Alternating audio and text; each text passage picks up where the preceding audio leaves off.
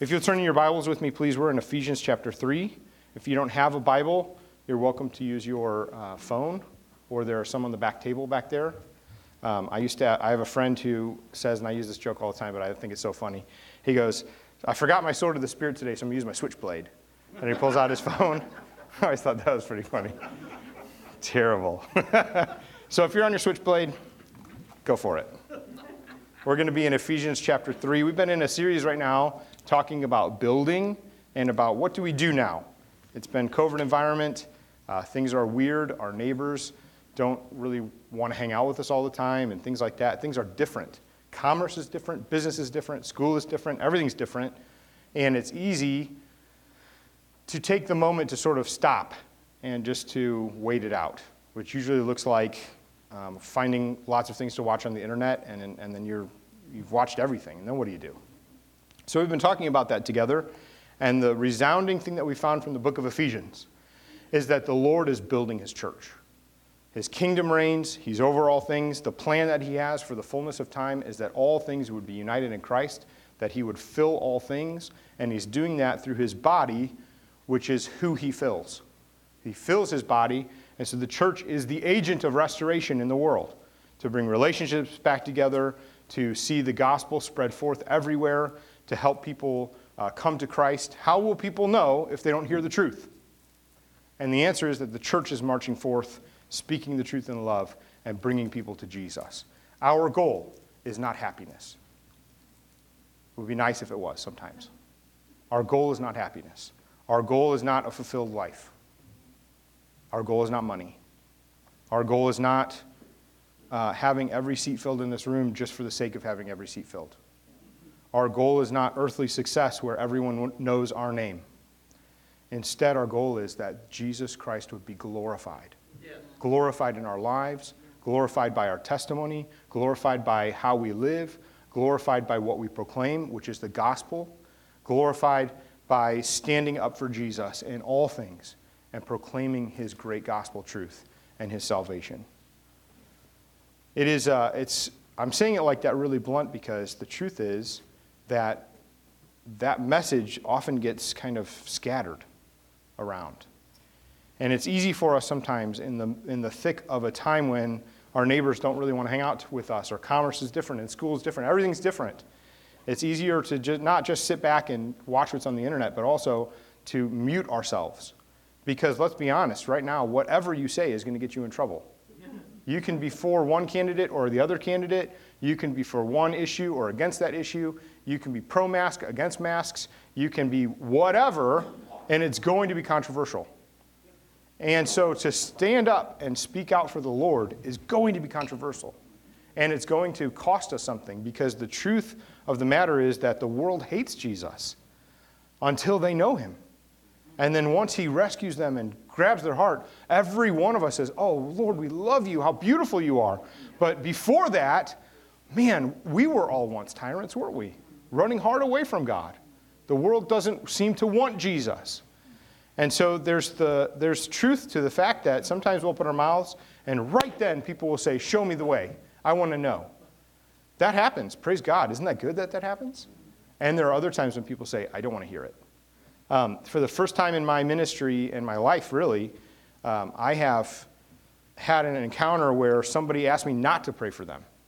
Have you, you know, I, I pray for a lot of people. And so I, I'll just, you know, I was knocking on doors in, in the neighborhood one time and um, I was inviting people to a little block party thing that we were having with our, our, uh, our area, our neighbors. And so one of the houses I knocked on, and I was talking to the guy, and he was obviously ailed by something. He was walking funny and uh, hurt, and he said, I just had surgery. I said, Oh, wow, God bless you. Hey, I'm, I, I'm a Christian. Can I pray for you? And he went, No, no, you can't, and slammed the door. You know, I've never, ever had anybody ever turn down prayer until then. And we're living in a different time, it's a different environment. Some of the things that we used to take for granted, like that, like just being able to pray for people, might be received a little bit differently in today's environment. That's okay because Jesus is still on the throne. And our mandate is still the same. And he's still building his church. And he's still moving forward. And he's still moving in the power of the gospel because it is the power of God unto salvation. Let's read Ephesians chapter 3 together. And We're going to read about the mystery of the gospel revealed to the Gentiles and how even Paul, the apostle, is in awe of this as he's talking to the church in Ephesus. Ephesians chapter 3, verse 1. Please read with me. For this reason, I, Paul, a prisoner for Christ Jesus on behalf of you Gentiles, assuming that you have heard of the stewardship of God's grace that was given to me for you, how the mystery was made known to me by revelation, as I have written briefly. When you read this, you can perceive my, my insight into the mystery of, of Christ, which was made known to the sons of men in other generations, which was not made known to the sons of men in other generations, as it has now been revealed to his holy apostles and prophets by the Spirit. The mystery is that the Gentiles are fellow heirs, members of the same body, and partakers of the promise in Christ Jesus through the gospel. Of this gospel I was made to a minister according to the gift of God's grace, which was given to me by the working of his power. To me, though I am the very least of all the saints, this grace was given to preach to the Gentiles the unsearchable riches of Christ and to bring to light for everyone what is the plan of the mystery hidden for ages in God, who created all things, so that through the church the manifold wisdom of God might be now made known to the rulers and authorities in the heavenly places. This was according to the eternal purpose that he has realized in Christ Jesus our Lord, in whom we have boldness and access to access with confidence through our faith in him. So I ask you not to lose heart over what I am suffering for you which is your glory. Praise the Lord for his word. The church in Ephesus is an interesting place. We've talked about this a couple times, but it's a major area of commerce. There is a, a giant uh, amphitheater in Ephesus that seats uh, probably over 20,000 people, archaeologists believe. That's huge. And there's a giant temple to Artemis, the goddess, uh, who is served by a eunuch priest and a bunch of virgins and stuff. And there's a whole uh, cult religion that's built around this goddess that Ephesus is famous for. The, the uh, idol makers in Ephesus are famous for their craftsmanship and how good their idols are. So, Ephesus is a very kind of spiritual place in the sense that people uh, often go there for religious pilgrimages, and it's a special place in uh, the pagan religions, basically, of this time. And so, Paul is speaking to the people in Ephesus, and he's talking to two groups of people. One group is Jewish Christians who, have, who are Jews ethnically and then have believed. And they have a benefit. That benefit is that as the chosen people of God through history, they've received the scriptures and they know of the prophets and they've heard about the Messiah that's coming and all the promises of God. And so they have an idea of who God is before they meet Jesus. The Gentile Christians is everybody other than the Jews. So most of us in this room, well, our lineages would probably follow that. We would all be Gentiles with the exception of a couple. And so the Gentile Christians now have been steeped in these other religions and how they access God. And so the way that they can be at peace religiously and the way they can know fulfillment in a religious kind of way is going to the big temples, is going to the big ceremonies, is following all these, uh, all these special religious things that are, have to do with idol worship. And so they know those things and they've never heard of all the promises of God. And now the Jews are telling them about the history of God having a people on the earth and what he's called them to and, and what his law looks like and all these kind of things. And can you imagine hearing that all for the very first time? It's incredible. The ethic of the Christians and how they treat people, the ethic of the Christians and how they're supposed to love their wives, how they're supposed to love their children. Your children were a commodity in this time period, they were less than persons in a lot of places. Uh, slavery was, was happening wholesale, and slave trade of children, all these kind of things. It was a new story for the Gentile Christians to hear about how God loved people and how He had created, created them and the ethic that He had put into how to love each other. And so Paul is telling the people here the great mystery of God that from the very foundation of time, He had had a plan to pull even the Gentiles into the worship of, that He would require.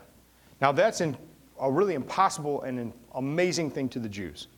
Because up until this point, to be in God's people and to know Him, you had to be ethnically Jewish. Or you could go through a, spe- a special kind of immigration process and become Jewish, but even then, you were still sort of second class in some ways. And so now, for them to hear that all people through Christ can be united in one body is a major mysterious revelation of what God is about. It's so big and so important that I want to point out to you how that happened to us legally and what God did to help us make that happen.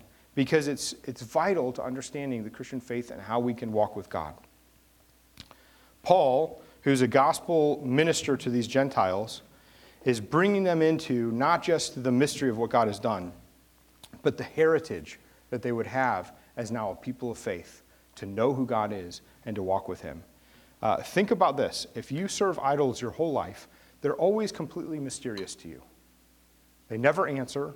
Sometimes they maybe work, sometimes they maybe don't. It's kind of happenstance. Then the idols are dead. Hear me out. They're not actually doing anything.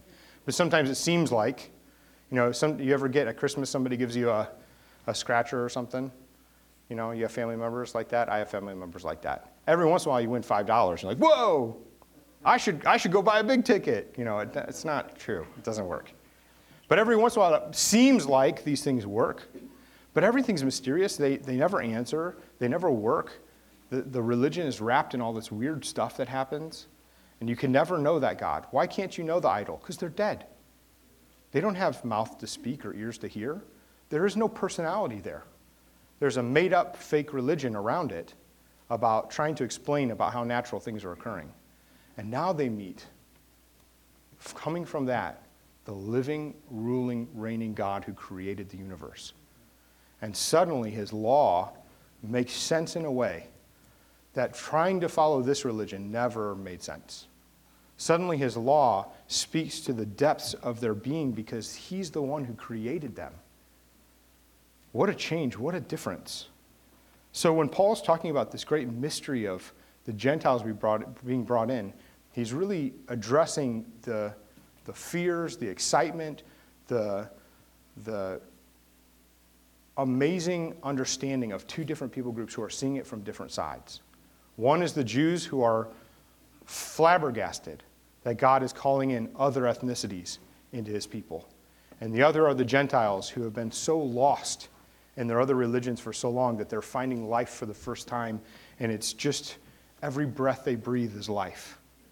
It's an amazing thing. And those two people groups together make up the one church who have to stand in unity. Paul is speaking this mystery to them, and he tells them this. He says in verse 11 that, or excuse me, he says in verse 10 that through the manifold wisdom of God, that he might make known to the rulers and authorities in the heavenly places what are the eternal purposes of God.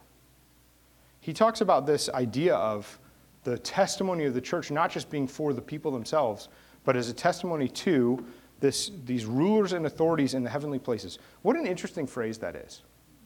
Paul uses that phrase for two reasons. One reason he uses that phrase is because the Jews understand that in the temple of God, in the administration of God, People are not allowed to just come before Him. People can't just walk up to God casually. They understand that they have to come through sacrifice, they have to come through the blood of the Lamb. In the Old Testament, that was physical lambs. In the New Covenant now, it's through the blood of Jesus they come. The Gentiles have also learned that. But they're also learning that their very testimony of life now, every breath they breathe brings so exciting. And, and knowing God for the first time and, and things making sense also testifies to all those things that they used to try to serve and wonder about and the mysteries of things that they think may still hold some power. And they're still trying to understand that there's only one God, and it's really just Him. Uh, when I was, uh, I was not long ago, I was uh, talking to one of my African friends, and I had mentioned to you a while ago about uh, Africa and, and dealing with demons and things like that there, and it's just different.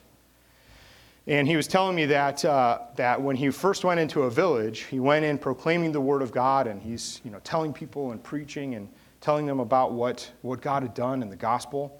And so the village elders, this was the first time they'd really heard the gospel. And so they went and they found the witch doctor and they brought the witch doctor and set him on one side, and they went and found a guy who was insane.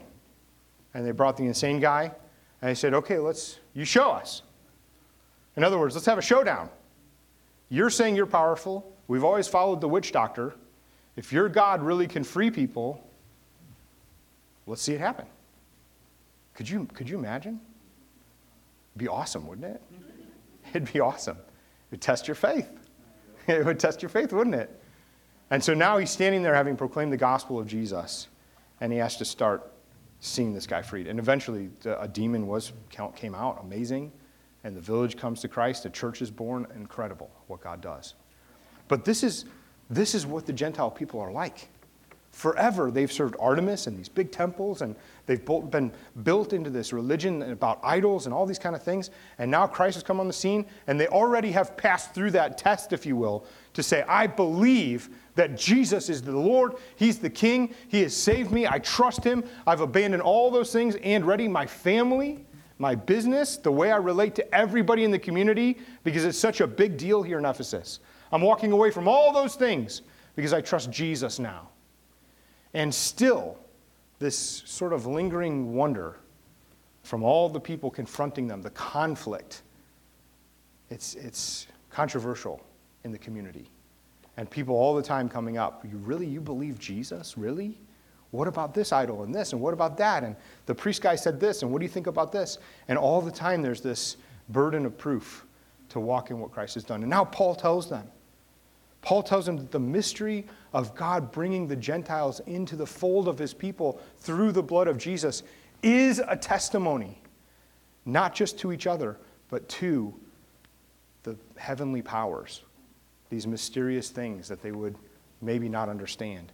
And that them even walking in confidence, knowing Christ, is a testimony to all those things and spiritual things that they can't understand and they're a little bit afraid about. Paul's addressing the hopes and the fears of both people groups. And it's incredible how he does that.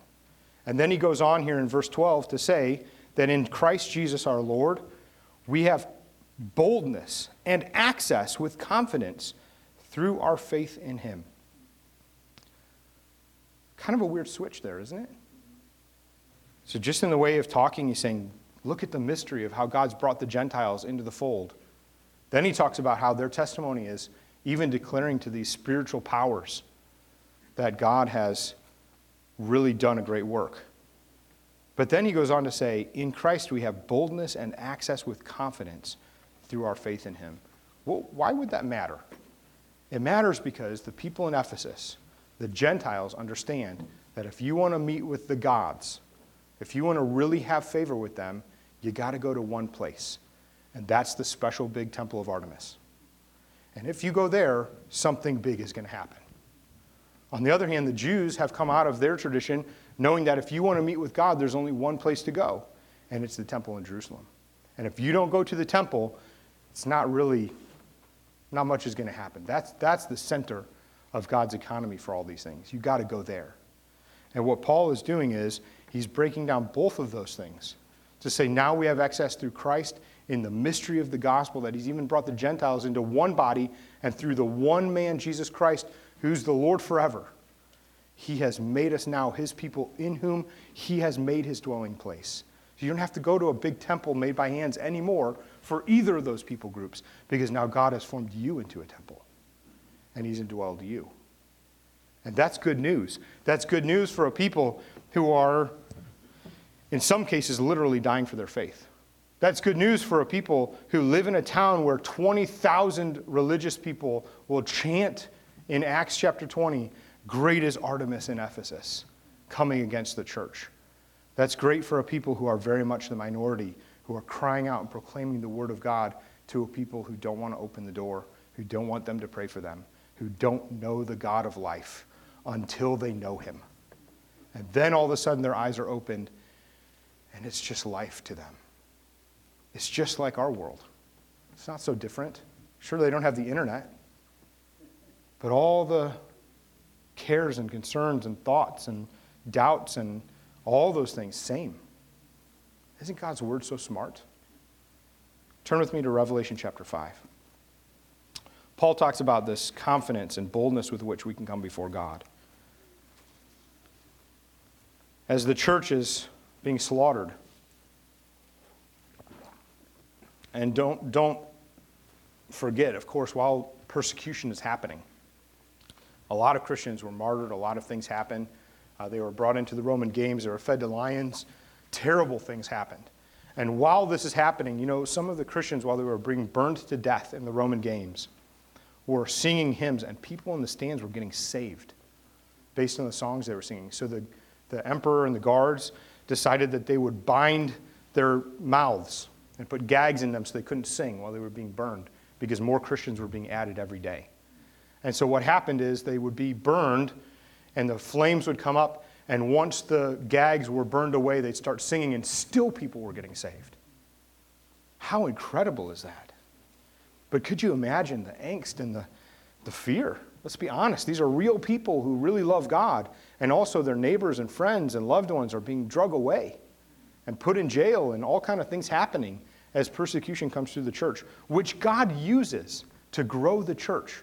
You know, He used persecution that normal people, not just the apostles, not just the ones who walked with Jesus from the beginning, but normal people who knew God, were scattered because of the persecution. And through their testimony everywhere they went, as they sought refuge in other places, new churches were started. So by the time Paul comes even to Ephesus, he's come there because the persecution drove Christians out who went to Ephesus and started preaching the word of God, and then a church was born, and then the apostles come to the church to help establish it and make sure they're teaching the right things. And that's incredible because God is using normal people, and he's using the worst of circumstances to make this happen. But while this is happening, John who is on uh, the Isle of Patmos and he's been exiled, cries out to God, and the Lord gives him a revelation of Jesus Christ. And I want to read to you John chapter 5. And what's happening here is John has come up to the throne in heaven. He's in the Spirit, he's seeing all these things happen. And so he's seeing the throne in heaven, and a, a scene is unfolding before him. So in chapter 5 of Revelation here, he's just seen what the throne looks like and he's explaining it in poetic language because how do you explain what it really looks like to see God? So sometimes if you get a little bit tripped up in some of the language in the book of Revelation, uh, just step back and say, how would I describe Jesus to my friends? Not just surface, oh, he loves us, not just surfacey things. If you know him, how do you describe him? And John sees him in all his power. And He's, uh, there's, uh, his eyes everywhere. He sees everything. You know, and so some of the language becomes a little, is poetic like that uh, and shouldn't be taken completely literally. But as we come into this scene, he's seeing the throne and he's filled with awe as he sees all of these creatures and elders and the angelic beasts and, or angelic creatures who are, uh, who are giving honor to God and they're crying out, Holy, holy, holy is he. And then in Revelation chapter 5, here's what it says. Then I saw in the right hand of him who was seated on the throne a scroll written within and on the back, sealed with seven seals. And I saw a strong angel proclaiming with a loud voice, Who is worthy to open the scroll and to take its seals? And no one in heaven or on earth or under the earth was able to open the scroll or to look into it. And I began to weep loudly because no one was found worthy to open the scroll or to look into it. We're going to pause right there at verse 4. Why is he weeping loudly about a scroll? Because in Jewish law, if you are, if you are disenfranchised from the people and you are outside of them, they would write your debt on a scroll and seal it and keep it in the temple. And he's in the ultimate temple now. He's standing before the throne. And this is the debt. This is the way that people can be legally returned into the community in the understanding of what the temple means and how legally things happen. And he knows that. And he's not just weeping because it's so beautiful or because he's, he's overcome. He's weeping because he knows this is the hope of mankind. This is the scroll of debt that without its seals being broken, without it being able to be redeemed by someone, that people are hopeless. And so that's why he's weeping. And so in verse 5, one of the elders said to me, Weep no more. Behold, the lion of the tribe of Judah, the root of David, has conquered, so he can open the scroll and its seven seals. And between the throne and the four living creatures, and among the elders, I saw a lamb standing as though it had been slain, with seven horns and seven eyes, which are the seven spirits of God sent out into all the earth. And he went and took the scroll from the right hand of him who was seated on the throne. And when he had taken the scroll, the four living creatures and the 24 elders fell down before the Lamb, each holding a harp and golden bowls full of incense, which are the prayers of the saints. And they sang a new song, saying, Worthy are you to take the scroll and to open its seals. For you were slain, and by your blood you ransomed people for God from every tribe and language and people and nation. And you have made them into a kingdom and priests for our God, and they shall reign on the earth. And then I looked and I heard around the throne and the living creatures and the elders the voice of many angels, numbering myriads and myriads and thousands upon thousands, saying with a loud voice, Worthy is the Lamb who was slain to receive power and wealth and wisdom and might and honor and glory and blessing. And I heard every creature in heaven and on earth and under the earth and in the sea and all that is in them saying, To him who sits on the throne and to the Lamb be blessing and honor and glory and might forever and ever. And the four living creatures said, Amen. And the elders fell down and they worshiped. And Paul tells us we have access with boldness to come in and that the very mystery of God that the Gentiles have been brought into the fold now, into the people of God, declares to the heavenly powers that God is in fact doing a good thing. And look at this scene. Look at what's happening here as the Christ, the Lamb who was slain, walks up to the throne of God. Imagine the angels. What happened when man sinned?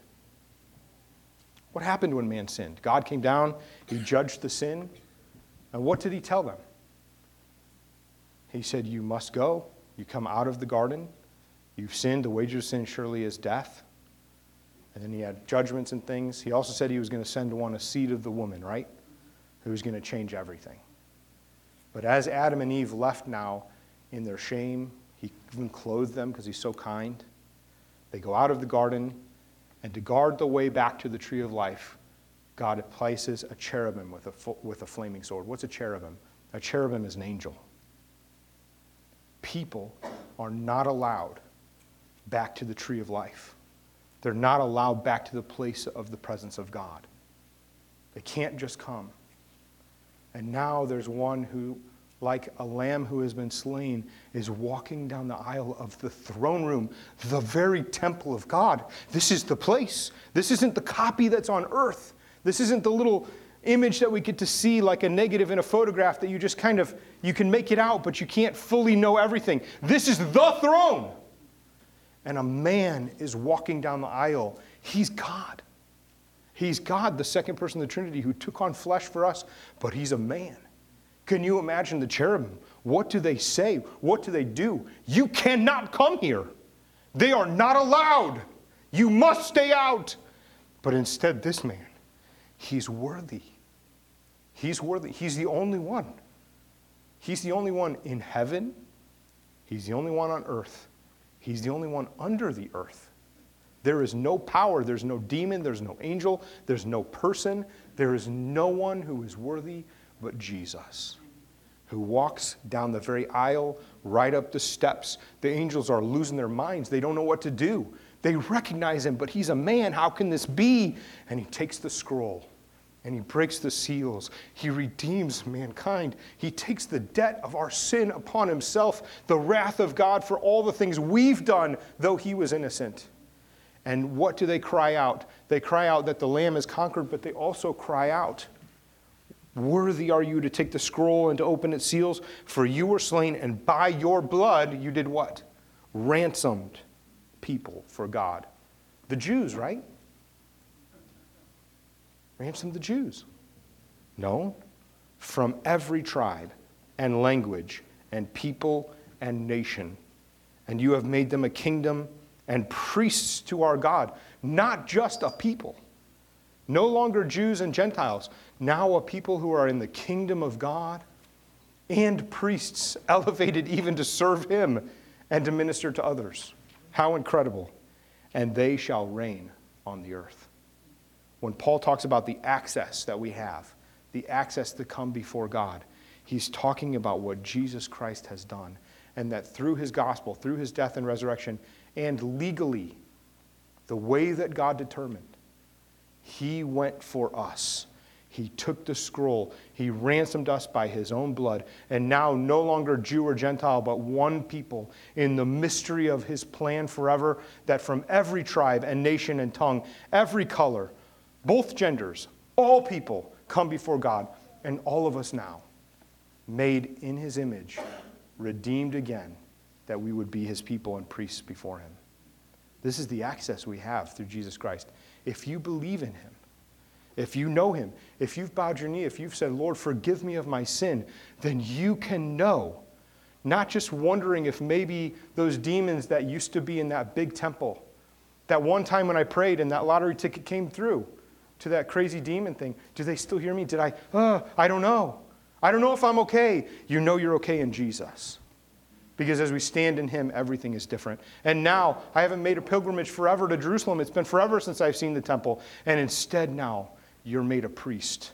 You are the temple together with all his people as he indwells us, as he makes us his own, as he builds his church. And his agenda for that church is to reign on the earth. And Jesus showed us that the way that he would reign was not by being served, but to serve. The way he would reign was to bring peace and righteousness and joy, not just comfort. He would bring conflict he would bring difficult situations in which his truth would be maintained, his truth, truth would be proclaimed, and he would be glorified.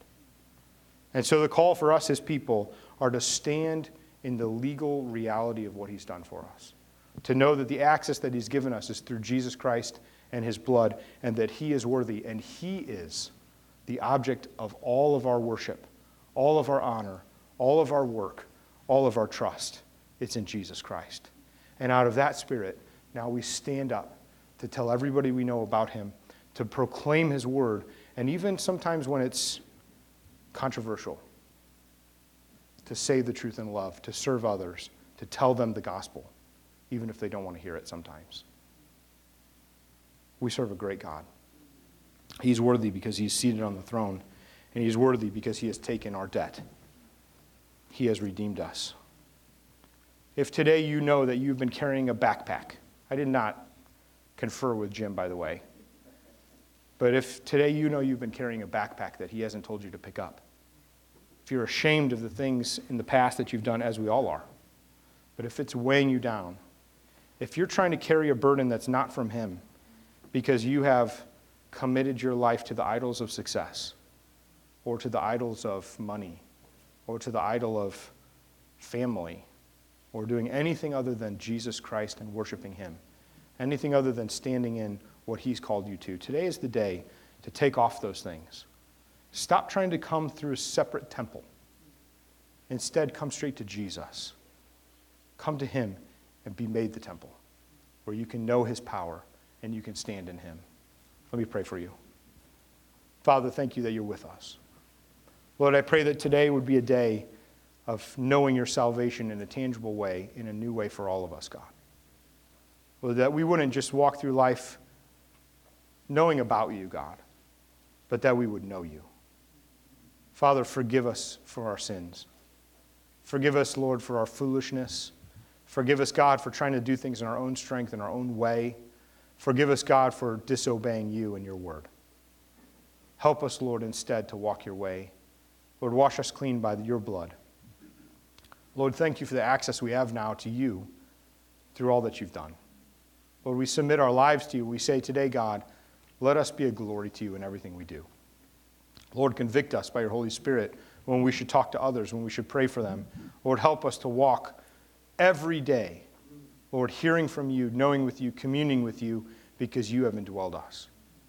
Lord, forgive us for sometimes turning off our ears where we don't want to hear, we don't want to be controversial. But instead, Father, we say, have your way with us. We belong to you and our lives are yours.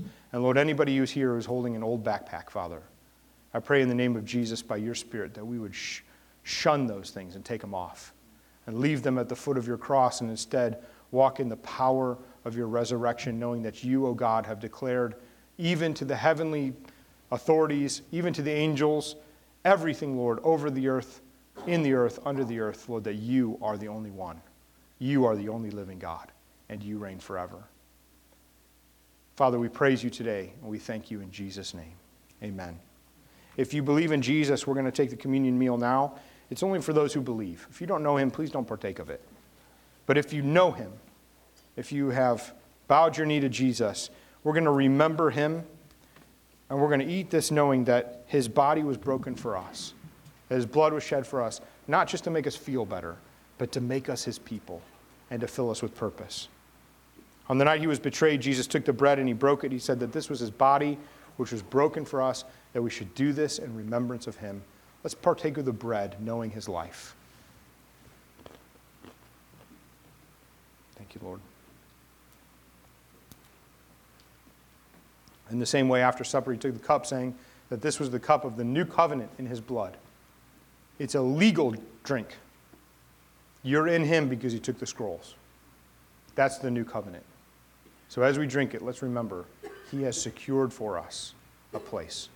Let's partake of the cup. Thank you, Lord.